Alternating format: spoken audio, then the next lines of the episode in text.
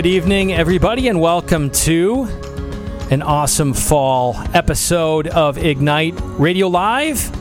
On the fifth anniversary, I have to say that. Oh, yes. This is the fifth anniversary, folks. This marks, this month marks five years of this program going on on a weekly basis. Praise God. Most of the time, brand new episodes at IgniteRadioLive.com. So, Over the five mighty stations of Annunciation Radio, you are with Greg and Stephanie Schlueter, and we are blessed to be with you in particular on this feast day of one of our dearest and favoritist, I'm using that word, um, saints, Saint Therese of Lisieux, the Little Flower, our little friend. Shout out to Little Flower Parish Yes. here in our diocese, Father Dave Nuss and company.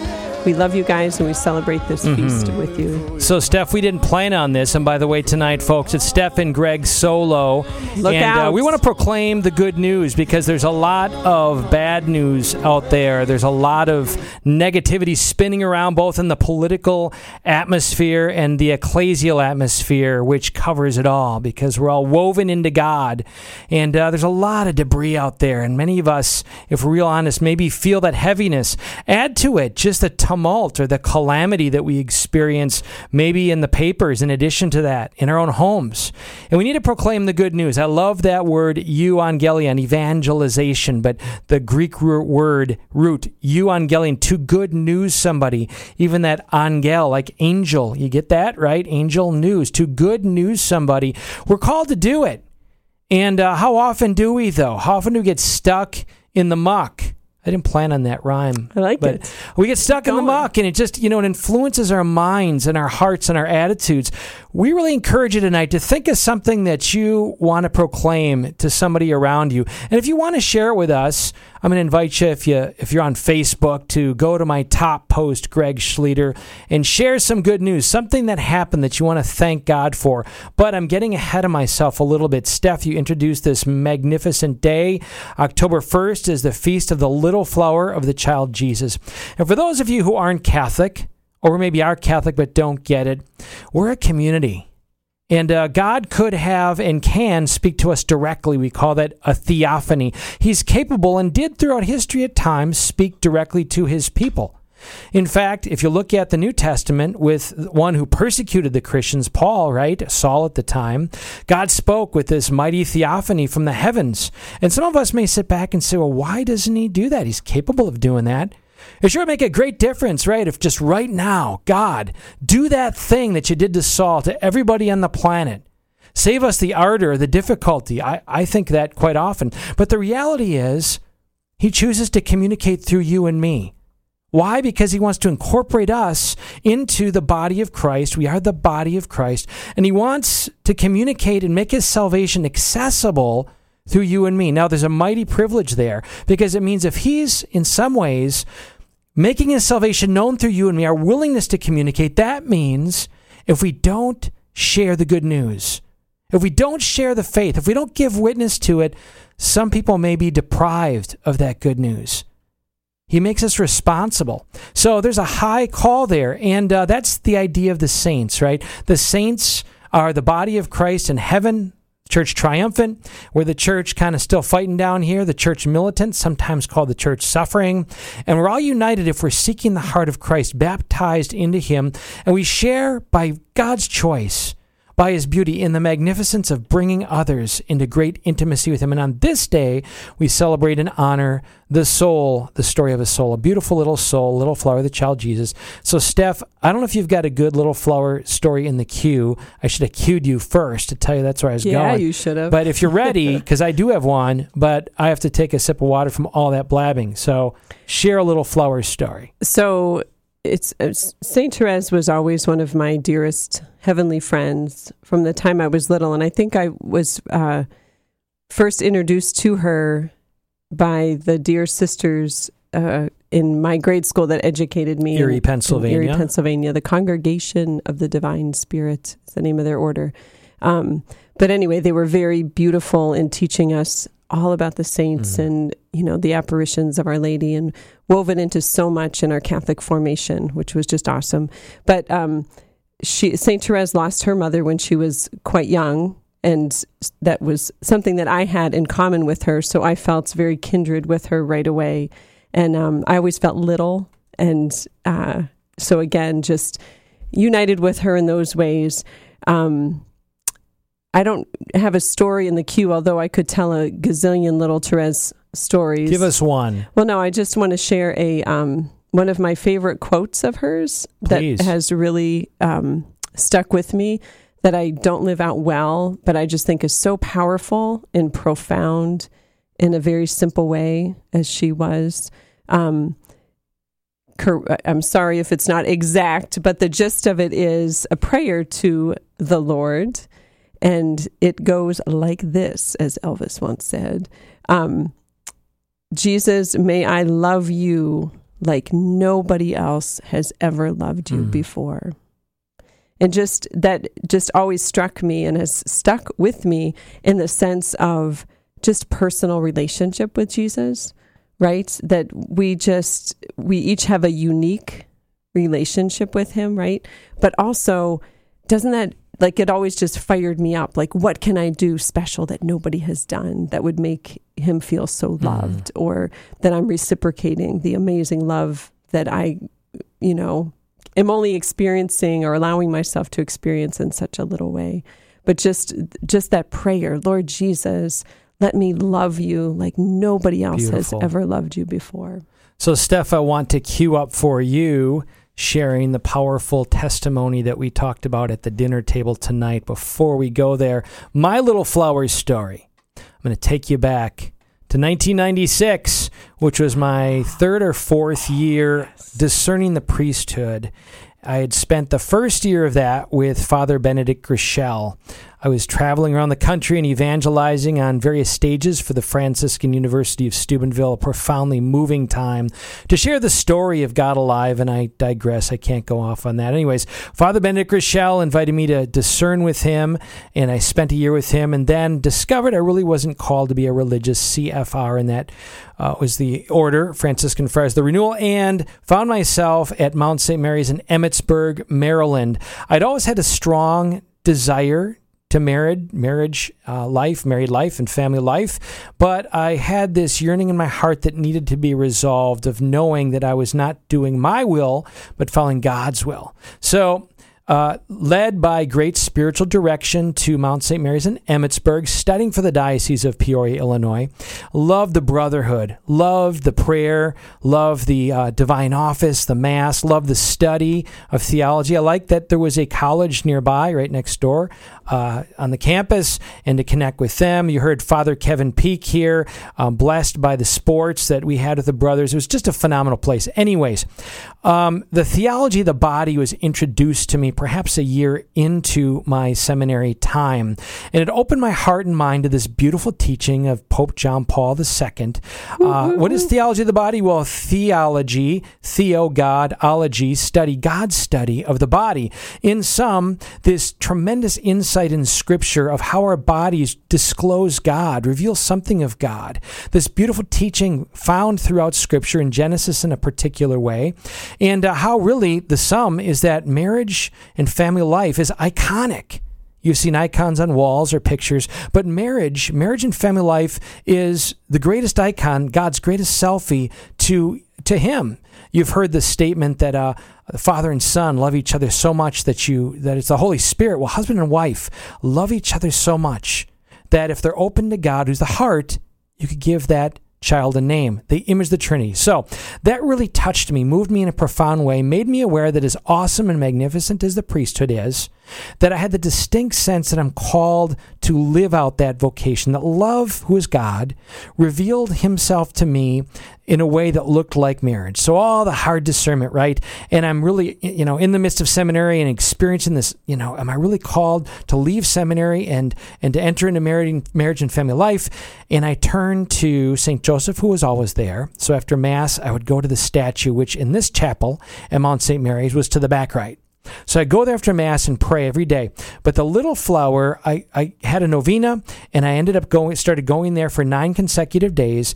And on the ninth day, praying there, saying, please make it clear. And obviously, it's more than just you know, coincidence or, or, you know, it's really more of a validation of something that we're already aware of, that we're already attuned to, but a little consolation from heaven, a little encouragement from heaven, right? So going back there on the ninth day, kneeling before St. Joseph, asking to reveal my vocation more clearly, thinking I may be called to marriage and family life, is a bouquet of beautiful red roses. So that was an indication to me, um, an affirmation again, that I'm called to marriage and family life. Fast forward, here I am, 2019, on the feast of Little Flower Child Jesus, since it was, I guess, 1996 back then, married to my wonderful wife and uh, having our beautiful seven children. We refer to seven because six living, but we have a beautiful soul in heaven who is Therese, by the way. So I wasn't even thinking about that, Yep. Steph. Absolutely. So there's my Therese story. Well, I'm just I'm going to add something for our dear listeners. You're with Greg and Stephanie Schlueter, Ignite Radio Live, and yes, we are so live tonight. This is Stream of Consciousness in this moment, as Greg told that wonderful story. Um, but I want to throw into it, rewind it a little bit as he fast forward to the present moment.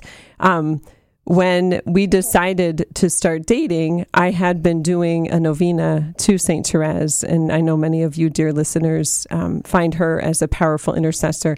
And it was not specifically for you know the dating thing to happen, but just an openness and leading in God's will and such.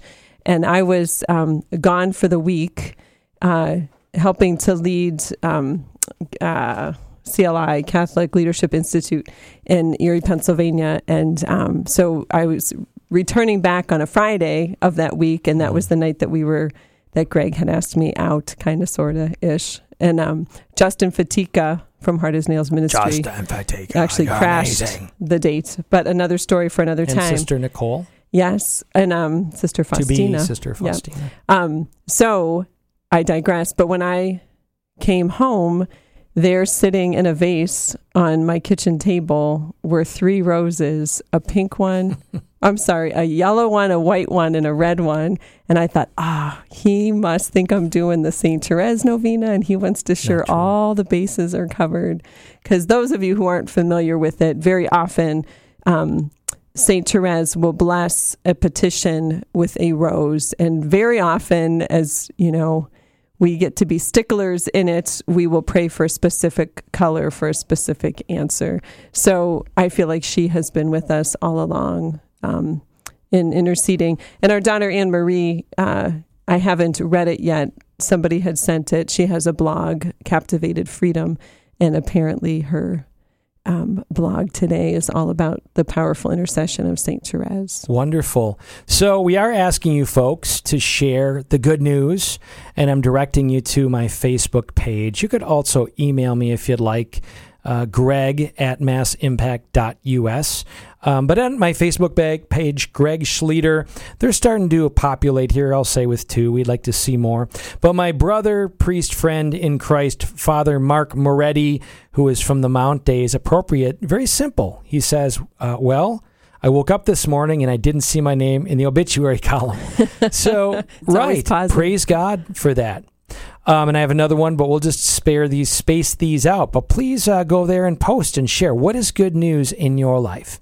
So, probably three, four days ago, I was experiencing the heaviness of our political situation, the whole infamous transcript. And uh, we won't get into that, but maybe worthy of a conversation from a faith aspect at some point. Um, and the ecclesial reality with the Amazon Synod and commentary around that. So many of these things are beyond our control. And we hear such conflicting reports, don't we? So I was feeling heavy and praying into that. And I came home from I don't know where, and I was really busy. But the Lord put on my heart, which I don't do, to pull out my phone and share my immediate thoughts, which were simply this. They were that there's really two uh, extremes that we can go to in dealing with the calamity of this world. One is a place of disinterest or disengagement. Well, that's an error of denying God's taking on flesh and blood. He wants us to be in this world. He wants us to be engaged in this world. If you read the Catechism 1778, he's given us consciences to look around us and to act on the world around us, to be instruments of salvation to those people around us. We cannot be disinterested. We've got to be sufficiently informed about the realities. Some are obviously weightier than others. The abortion situation, right? We all ought to be not just familiar with this, but we ought to be acting upon it. We ought to be attuned to our brother uh, Peter range and the good things happening to motivate us to pray and to be united the 40 days for life. So these are things that really we ought to be engaged with. And i just want to make the point that if we're not many of us really commit the sin of omission. We just neglect places of um, call to be present. So one extreme is disinterest non engagement. We all need to be engaged appropriately. The other extreme is being so immersed in the news and in what's happening that maybe we even experience a kind of despair, like a helplessness. And that's kind of an idolatry. Jesus Christ is Lord, and He's overall, and we should never in our souls and our attitudes feel like there's anything that is more powerful than Him. Yes, even in His permissive will, right? We see a lot of these things happen. We see the evil happen. It, it troubles us. But we have to declare God as overall and recognize that He has the authority, He has the power, and to be attuned to how He wants us to work. So, with those two things said, the question becomes well, what are we called to do? And I don't have an answer for every person who's listening right now. We ought to be praying, though, Lord, how are you calling me particularly? But there is one thing I think we all ought to be attuned to, and that is there's no greater power around us than what God wants to do within us. I'll say that again. Of all the important things that we would love to see happen, changed overnight, changed in a moment. We should pray for those things, yes. But there's no greater power for each of us around us than what God wants to do within us, and particularly in our marriages and families. And so, a little bit that I'm sharing with you folks now is what came out when I captured this on video and posted it. And um, a few thousand people seem to be sharing it, and I thank God that it's blessing them. But the simple idea that how much time do we devote in our marriages and families to talking and praying? When's the last time in your home you set aside the devices, the distractions, the digital entertainment, maybe lit a candle? brought people together and say, you know, let's let's really it's awkward, it's difficult sometimes, but let's really attune our hearts to God. Maybe you begin with a decade of the rosary, maybe a whole rosary, that's good. But really open our hearts to pray with and for and even over one another. So we're going to invite you, and this is a bit of a commercial at the end of this, and then I'll cue Stephanie to share a very beautiful story. But um, beginning November, so seven weeks out from Christmas, it's crazy, right? That's a month from now. Seven weeks out from Christmas, beginning November, we're going to invite you to join us in committing to seven consecutive weeks of talking and praying in your home. We know that y'all want to. We know those of you who've experienced powerful things on retreats, you parents, you know you want to create a culture where your children are sharing what's going on in their lives, what's happening under the hood. This is that opportunity. So I'm telling you now, a month out, beginning in November, to use the Live It Gathering Guide at mass, uh, ilovemyfamily.us. If you go to ilovemyfamily.us, by the way, a whole lot of folks have been doing this as a way of life.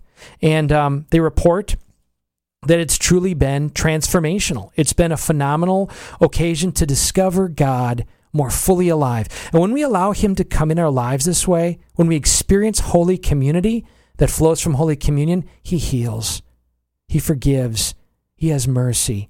He transforms. That kinetic electrical debris that many of us experience under our roofs, it just dissipates when we open the door to come together to have authentic, meaningful conversation. That's what we're about. So we're five years into this radio program, a little more than five years into this movement of mass impact. We invite you to join us. And even if you're so moved, I'm going to say this too. If you want to support us, I'm just going to be really honest. Uh, we're very blessed. One third of our budget is covered by monthly benefactors. We're so grateful for all of you. We lift you up on a daily basis. We pray for you personally. Um, anywhere from $5 a month to somebody does donate $250 a month. That covers about one third of our costs. We want to reach so much further. So I ask you to please pray about jumping on board at this critical time. We really don't do a lot of fundraising things. But where can you do that? Go to Mass Impact massimpact.us and see the donate button. Massimpact.us. Click on the donate button and just consider partnering with us. We have a phenomenal board. They hold everything accountable. It's all transparent. So many awesome volunteers and leaders. We want to reach so much deeper and further. So pray with us and unite with us in seeing this place, this area, become a holy Toledo, but it's spreading even further apart throughout the country. Stephanie.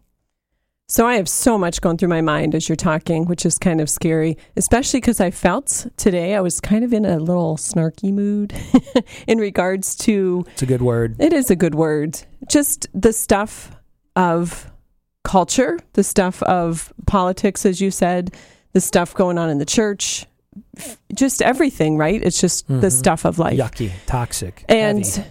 so much of it is so simple it all comes back to the family. Mm-hmm. And that's what we have control over. So, if anything, my snarkiness was just a frustration of um, what are we doing in our families? We can watch the news, we can grump about this, we can be snarky about that, all those things. But what we have control over is right there mm-hmm. and how often we choose not to enter in, not to make the difference we're called to make, not to be that good news that we are called to proclaim. And so um, I guess I think of so much, you know, as we talk about family. And um, it was interesting also this morning listening to EWTN radio, um, Morning Glory, and uh, Dr. Greg Popcak was a, fil- a fun name to say. It is Popcak. Um, he was referring to uh, a show that he and his wife had done um, yesterday, just about family prayer and spousal mm-hmm. prayer and family in general. So I encourage. I have not listened to it yet, as he was giving a little few highlights there. It was it sounded very interesting. But one of the things that he pointed out along those lines um, were some statistics, one of which we have shared with you, our listeners, before. Um, one of the Pew studies or some study or something was um, that only 13% of practicing mm-hmm. Catholics, church going Catholics, even pray as a family before meals. 13%. Baseline, baseline faith. Yes. And then the, the one of the other stats that he shared that really struck me was that only 17% of practicing Catholic couples pray together. Mm. So it just it struck me like okay and you know we work with families and couples and we're blessed in our ministry right and so we know the real deal and those stats sound yeah. right pretty accurate but how can we change if we if we're wanting to take our role as parents, as spouse, as you know, church member, as whatever seriously, the most basic thing is prayer, is relationship with God on that personal level, and then certainly with our spouse, with our children. And why why is that always the the first thing to go? Yeah. And we found that unfortunately, even in Catholic schools, didn't we? Many of them, when there was a need or a demand, religion class was, was the kind first of the first to one go. to go. But to your point, we aren't saying that to bash. We're saying that to be veiled to blessing. I'll say yes, that again. Yes. We're not pointing out these things and making, because we certainly have our many things where we find ourselves distant from where God wants. But not just to be bashed, if you will, but to say, wow, God, you want to pour forth so much more blessing. But guess what, brothers and sisters who are listening, we got to receive it. Like we got to choose to receive the grace poured out. I could be a billionaire and die of starvation because I have this trust in my bank that I could use, but I'm not spending it, I'm not using it. Well, by virtue of the sacraments, we've got the equivalent of billions in the bank in terms of grace, but we got to spend it. We got to devote ourselves to that. And I think one of the big things that stands in the way because we begun to ask this question okay, people want to do this. Godly dads and moms want to make their homes cultures of encounter. And they know that means prayer. They know that means that attunement to God that maybe they've only experienced on retreats. Okay, got it. How do we help them? What are the hurdles and how do we get them over those hurdles? One huge one, I will say, and it's in the book Jim Collins, Good to Great, is people are infatuated with activity and with the good well, it's a good thing. This is a good thing. That activity is a good thing. That weekend is a good thing. That retreat is a good thing. Send them to the summer camp. It's a good thing. Go to the youth group. That's a good thing. All that is wonderful. But if it's not translating into being lived in the home, it's being equating faith with abandonment. It's equating faith with just kind of a connect the dots, not a flush Rembrandt, not something that is lived and breathed. And when kids, you know, leave their homes, they they don't have a sense that this is something that is meant to be a lived experience, particularly in marriage and family. So don't throw away the great for the good, would be my summary in those words. The great is bringing your family together and encountering Christ in the sanctuary, in the ecclesia domestica that is your home. And it's under attack. Don't get me wrong, you know, that the devices are things that we leaders, everybody is going to struggle with. But we got to set those aside and realize how much further down the road of faith are we a week, a month, three months down the road by letting gadgets dictate our existence at home. We know on average, people spend nine hours a day in front of these devices. How much further ahead is our faith and our relationships as a result of immersion there? Dad and mom, that may take sort of a decisive step in saying, hey guys, you know, I know it's attractive. I like my device as much as anybody, but is it bringing us closer? Is it giving us a sense of peace, a sense of connectivity, a sense of tranquility? Is it making us better? And we all know the stats that have come out, particularly in the last year or two, that in recorded history, it's the most depressed society ever. The people experience tremendous alienation and isolation from this digital slavery, these digital dungeons.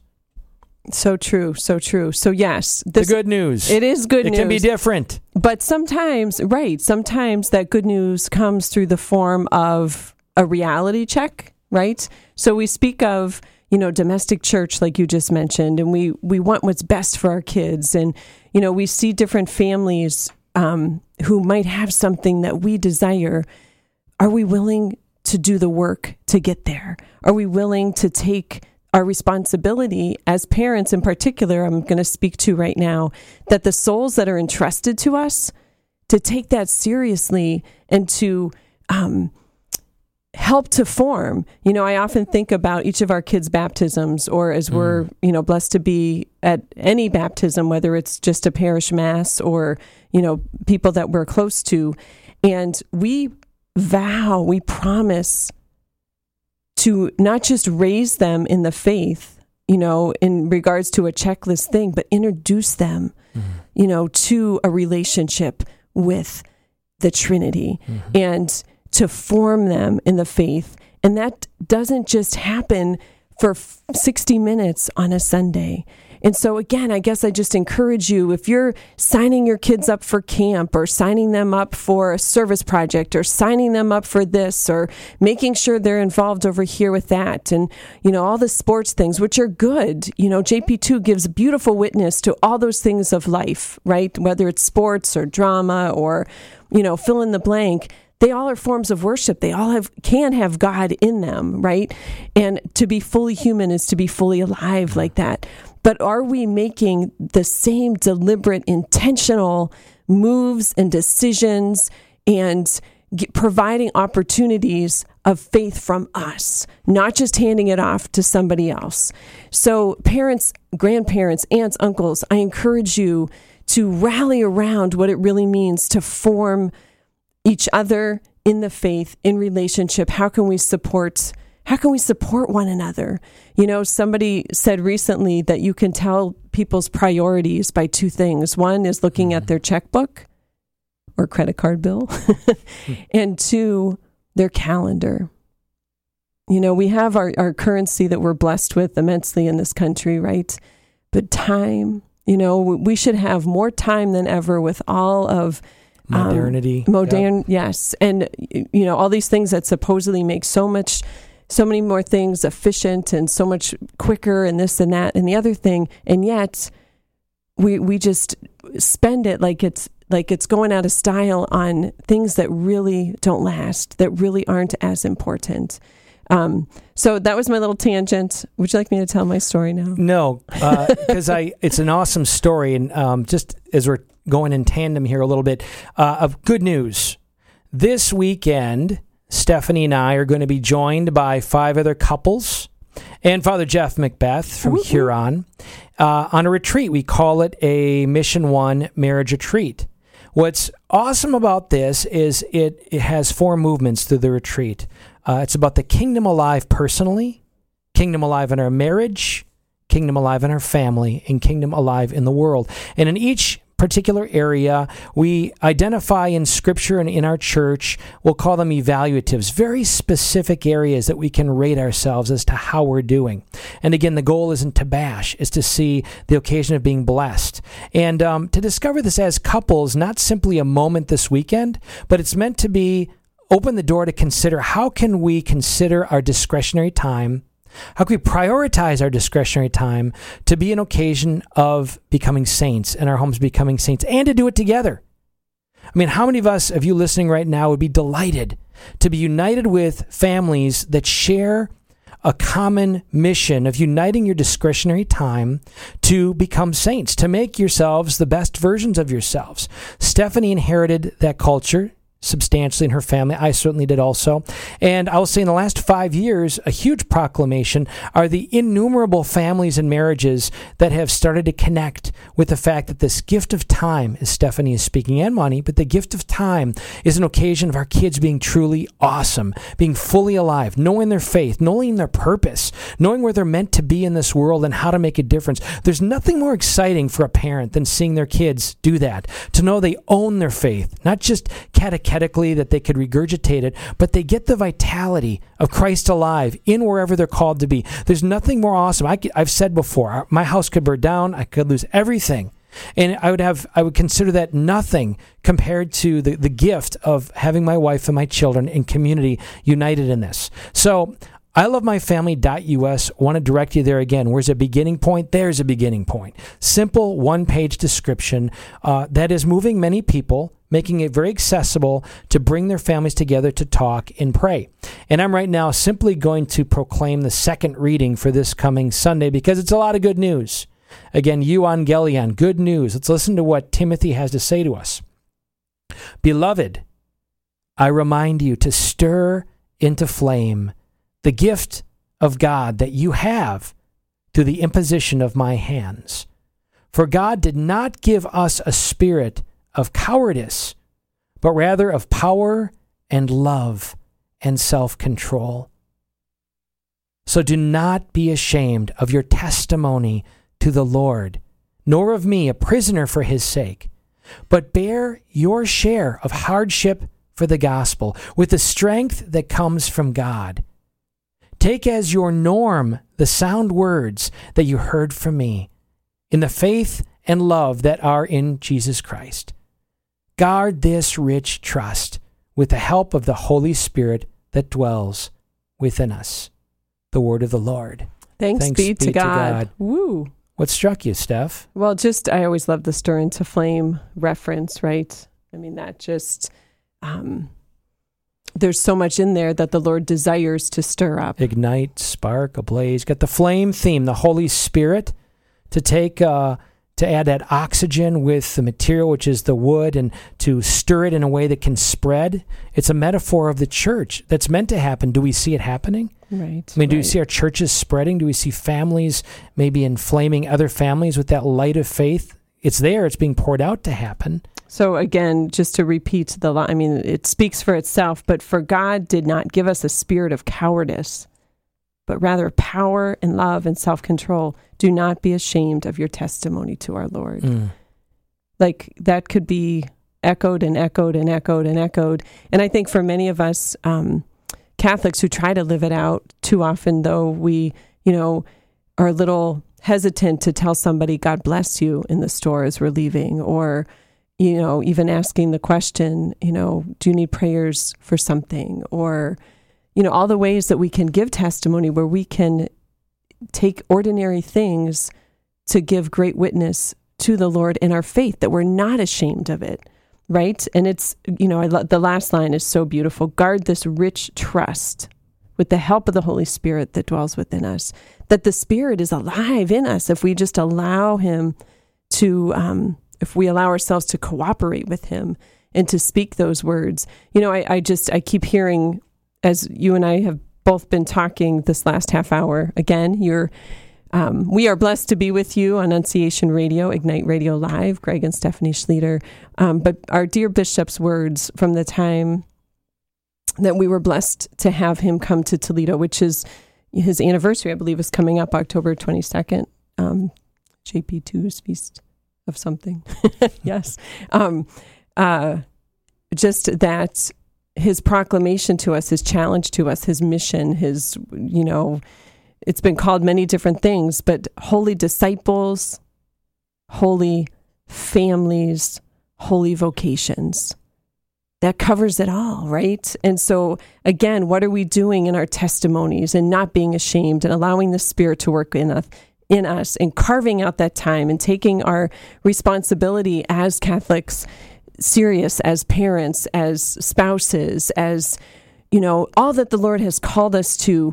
That it's easy to be a disciple, you know, just to throw that word out there family, vocation but that key adjective, holy, what does it mean to be mm-hmm. holy, to be set apart? Are we set apart in this culture?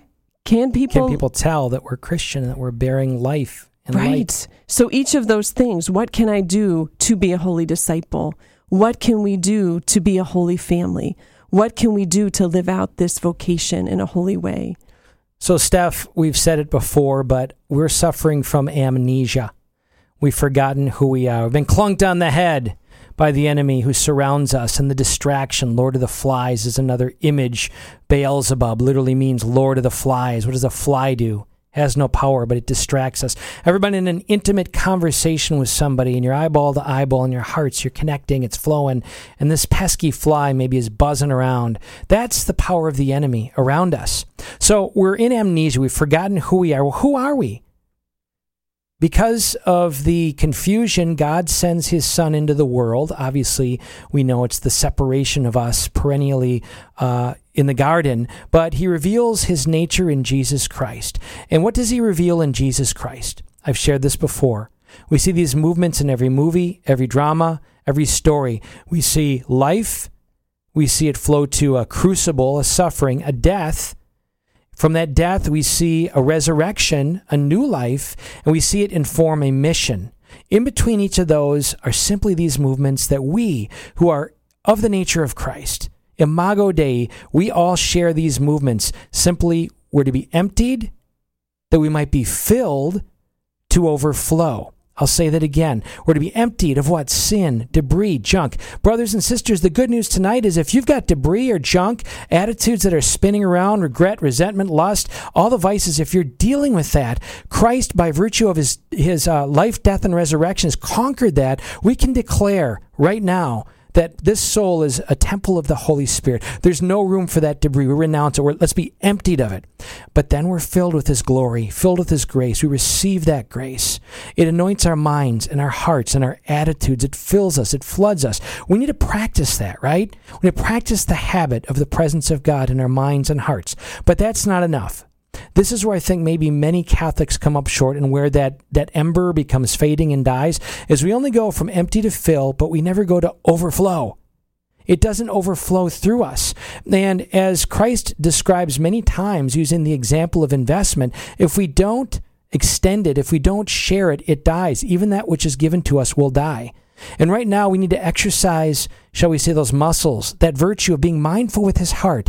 Who needs to hear his love in our lives. We need to overflow that to others. Another positive news four or five days ago, I always freak my family out. I don't think so anymore. They're, they're not surprised anymore. We're pretty used to it. But uh, yeah, we're at Sam's Club getting the car filled up back from a cross country meet, I think. And um, I get out of the car. It's a beautiful day, and uh, nice car pulls up next to me. It's cranking praise music, right? And uh, I let the little nozzle, you're not supposed to, but it's on its own. It's going auto. So Sam's Club being filled up. I go over to my brother and I say, Was that praise coming out of your car? Sure was. What do you say we pray for each other right now? He just had this big beaming, right now? Right now, let's do it. What can I pray for you? Next thing you know it, I got my hand on his shoulder. He's got his hand on my shoulder. Literally for four or five minutes, we were lifting up intentions and praising God right there, Sam's Club, uh, gas station, parking lot. It was a blessing. People were attuned. John, our buddy John Kennard, who's an awesome attendant there, he's like been 12 foot 10, before, tall guy. He's been on our show. Anyways, this was such a delight and such a joy that blessed me. And I'm not saying that to pat myself on the back. I'm suggesting that God gave me the gift to hear the praise come out of his car. So he's proclaiming it, right? That to go over there that reinforced my own confidence that He is alive, that He wants to do something through me, that there's parts of me that um, He wants to minister to through other people. That's what our families ultimately are meant to for, uh, forge in us an atmosphere where we can be bold, where we can speak truth, where we can apologize and forgive. That whole realm of the gospel is meant to come alive and be living in our homes and marriages and families. So uh, that made me think too of a beautiful homily we heard from our wonderful, awesome pastor, Father Adam Hertzfeld, not so long ago, but he was commenting on the Great Commission. Um, you know, to go to all the ends of the earth and, you know, proclaim Jesus and baptize and share the faith. And, um, you know, and he spoke of, okay, it started with 12 and then it went to the 72. Mm. Okay, we'll give them 72. And he said, how did they do that? How did that Great Commission spread that even today to pretty much all the corners of the earth, with maybe a few exceptions here and there, but um, you know, in such an amazing way to start with so few. And he said the answer is the home. Mm-hmm. He said they went into people's homes and they they preached there and they taught them to pray and the families, the homes there, that's where the faith spread. And he said that's where it is needs to be today. That is how we're going to reclaim culture. Mm-hmm. That is how we are going to spread the good news. It has to be the home. The culture is preaching down everybody's throats. Not a message that's good news, guys, right? It's a culture of death. And we need to proclaim as Christians, and in particular as Catholic Christians, to hold that banner high and to proclaim a culture of life that we need to relearn so often and that we need to teach our children that language in our homes. That's where it begins. That's how it spreads. That's where the overflow comes from. I have um, I don't know if you wanted to say something. I have two other praise reports of Please. good news.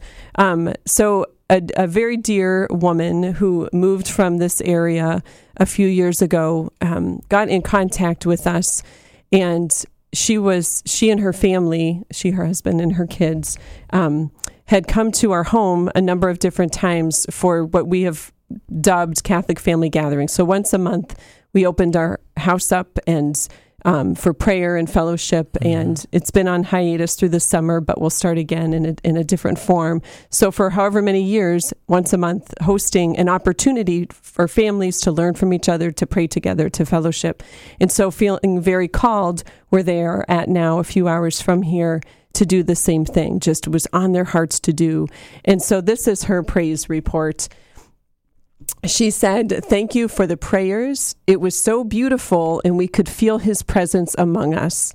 My favorite part was praying the rosary. There was a little shy boy who shined and led a decade. His parents were beaming. It is so important for kids to see families praying together outside of Mass and not just checking a box. We had good discussions regarding how to go forward and be challenged this week in living our faithfulness. Thank you for all your words of encouragement. We are so looking forward to our next gathering. I mean, that was just something that, you know, the she re- responded to. She and her husband said yes to what the Lord had placed on their heart. That that you know little feeling, that little calling, and blessing other families now. And as that spreads, and their plan is to do it regularly. Praise God. That's great news. Awesome. So I want to remind you folks again that this for us is commercial of um, talking and praying in your homes is not just a special, uh, you know, infrequent thing. It's all the time, and you can go to ilovemyfamily.us anytime. You'll see there simple, fun questions to gather your family. Um, you, we call the there's daily questions where you talk about a victory and a challenge. We say daily because you memorize them pretty easily, and when you're in the car, it's a great way to open up meaningful conversations to connect with Christ alive and one another.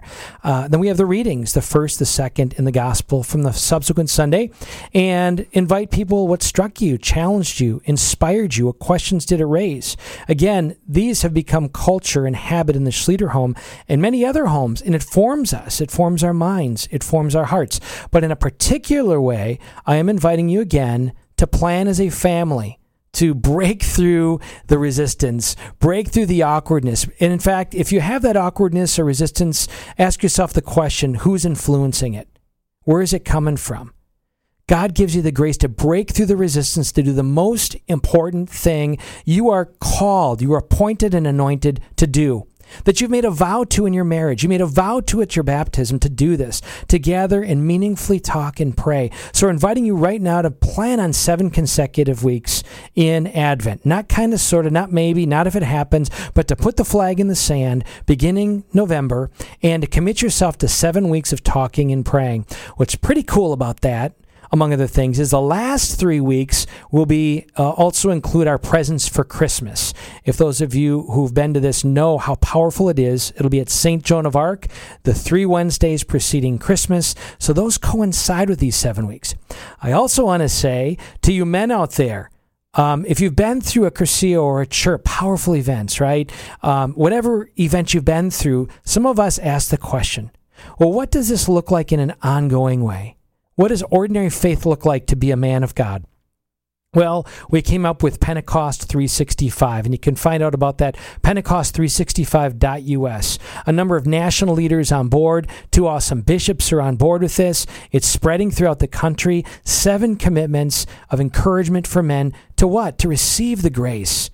You know, we're struggling with things in our lives and we don't need to. We're struggling needlessly because we're not responding, disciplining ourselves to receive the grace poured out in the gift God wants to give us. So, men, if you're listening right now, and if you're a good, uh, encouraging, I won't say nagging, if you're a good, encouraging wife or grandma, speak to those men in your life direct them to pentecost365.us and check it out. It's one page. Read through it. Seven easy commitments. Unite with us.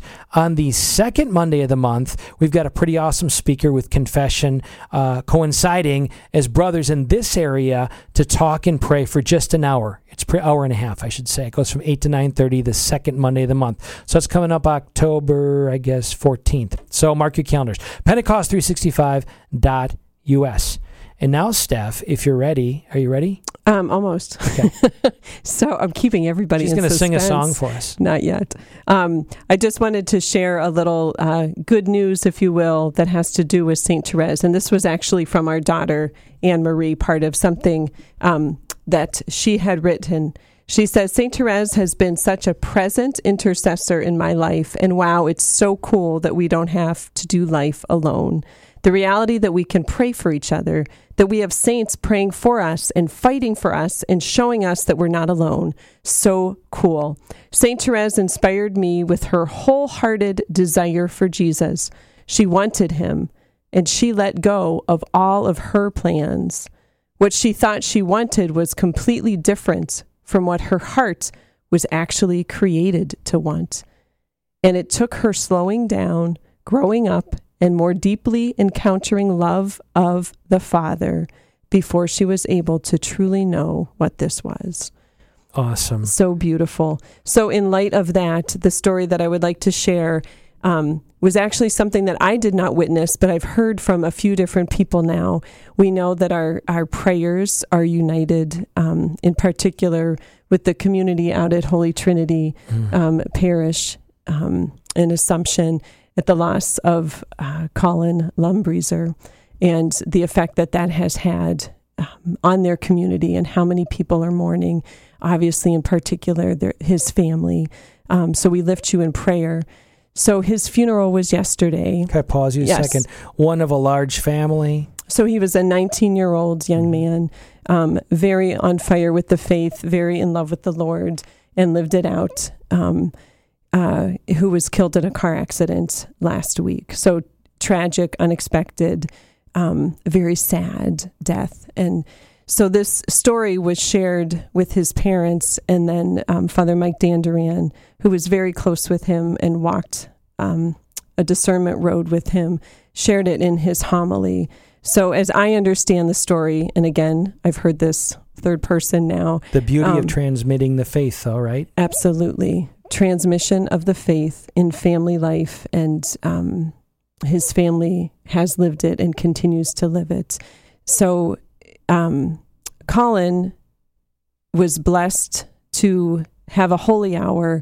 Um, they have adoration there. I believe it's a 24 hour period, Tuesdays, Tuesday into Wednesday morning. And his hour was 2 a.m. to 3 a.m. And um, that was a few hours before he was killed.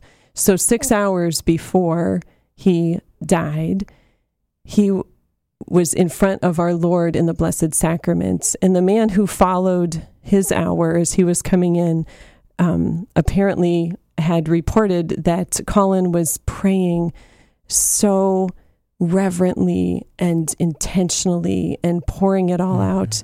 He said he was glowing with joy. It's beautiful. When love and the way it was described um, was just this incredible encounter, a conversation that he was having with our Eucharistic Lord right there, right in front of him.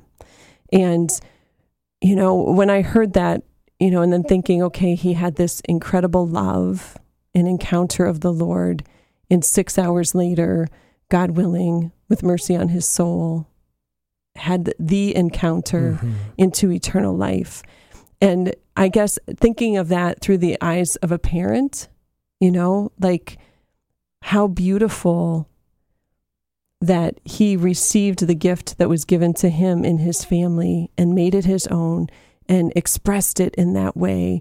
And the effect that that testimony of good news that he didn't do it to be seen. He had no clue that somebody was there when they were there um, and how that story has been shared over and over and over again and is touching so many others. So it's yes, our actions, yes, our words. Do not be ashamed to give that testimony. We love Revelations 12:11. They defeated the enemy by the blood of the lamb our precious Mass and by the word of their testimony. Proclaim it, listeners. Proclaim it with your actions, proclaim it with your intentions, proclaim it in sharing what the Lord is doing mm. in your life. It doesn't have to be some crazy holy roller sounding thing. It's meant to be, as St. Therese ordinary. has shown us, doing those ordinary things with extraordinary love. You know, Father Adam talked this morning at morning Mass homily, you know, how she would pick up a pin and say, I pick this up with love, you know, for the conversion of a sinner. Mm-hmm. And that mm-hmm. that little act of love can save somebody's soul. So a little more about Cullen. Also, his one of his sisters is a religious in the Ann Arbor Community Dominicans, and um, just to pause a moment. So John Paul, very busy, demanding schedule at Hillsdale. He uh, had a, a, number of what did I call him? You didn't. Oh, my our son, right, John Paul. So he's 18, and um, you know, so he's very busy. He's an hour and something away, and he had a number of meaningful encounters with Cullen. Uh, Joseph and John Paul, our two sons, uh, lead had led this lit group in our home. Cullen had come a couple times, but the impact of Cullen was so substantial uh, John Paul was very choked up when he heard about this, as was Joseph, who was a missionary down at Damascus. John Paul found a way to, to uh, certainly get off his classes on Monday to get a ride. Thank you, Chris Bragg, for doing that and bringing John Paul the night before Sunday. Uh, and so um, John Paul that night, uh, I went with him to the viewing. So to see the sisters there and the the sense um, yes, of sadness, but of kind of a purposeful sadness. And if this is any consolation, it just so much struck me there that the only thing greater than our desire for Cullen to be with us is his desire now for us to be with him. I'll say that again. The only thing greater than this family and our desire, which is huge, I can't imagine it. I have children that age. For our desire for him to be with us is him now attaining, pursuing somewhere in that process, we believe, on the way to that eternal reward in the presence of God where there's no sorrow, no sickness, none of that. And now an intercessor before the throne, or soon to be intercessor before the throne, ushering us up into that eternal glory. So keep praying for Colin. Keep asking for his prayer for us and all the others um, who are part of this. So the Mass, we heard the testimony of the sisters who were there and how they surrounded the coffin and sang beautifully uh, without a dry eye in the place because here they are, having consecrated their lives to God in a very special way to give witness of things eternal, that matrimony that we're all called to and destined to, that intimacy with God, and that witness that they are in their, their the way they you know uh, their habits which god designed to be a witness to the rest of the world of something special there but the singing and the focus what a beautiful uh, experience of heaven here on earth of a passage of all of us we're all heading in that direction as we like to say funerals are teachers but too few of us are taking notes I'll say that again. Funerals are teachers, but too few of us are taking notes. And the main note is we're going in that direction. But God gives us right now, this very moment, to be an instrument of His grace for those in our lives, for ourselves, to discover Him so that one day we may be in that place for all eternity in His glory. So. So, as the sisters sang, someone who was there described it as it was as if, you know, they were taking him and just lifting him up, you mm-hmm. know, to be received. And just how powerful in such a, a, moment of sadness and great grief, the hope of the resurrection mm-hmm. that we have in God's mercy and his merciful love and um, just to experience that and again the witness of the beautiful sisters and their beautiful habits with great joy uh, amidst that sadness knowing the promise of our baptism and that Colin lived out. I'd like to conclude with the gospel for this coming Sunday. And again, encourage you all to check out ilovemyfamily.us. It's nothing we created, no genius of ours. We're simply responding to that grace, giving testimony to its power, encouraging you to join us to see that this is the, the greatest gift God gives us. So, reading from the gospel according to Luke. The apostles said to the Lord, increase our faith. The Lord replied, If you have faith the size of a mustard seed, you would say to this mulberry tree, Be uprooted and planted in the sea, and it would obey you. Who among you would say to your servant, who has just come in from plowing or tending sheep in the field, Come here immediately and take your place at table? Would he not rather say to him, Prepare something for me to eat, put on your apron, and wait on me while I eat and drink. You may eat and drink when I am finished. Is he grateful to the servant because he did what he was commanded? So should it be with you. When you have done all you have been commanded, say, We are unprofitable servants. We have done what we are obliged to do. The Gospel of the Lord. Praise to you, Lord Jesus Christ.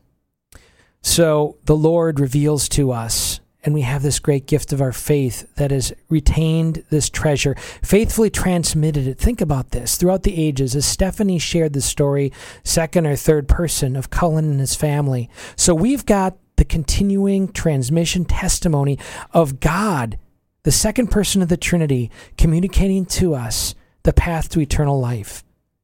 And we pray uh, that God, that grace would continue. One second, Steph.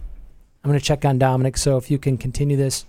Yes, we pray that that grace continues for each of us as we um, transmit that faith to others.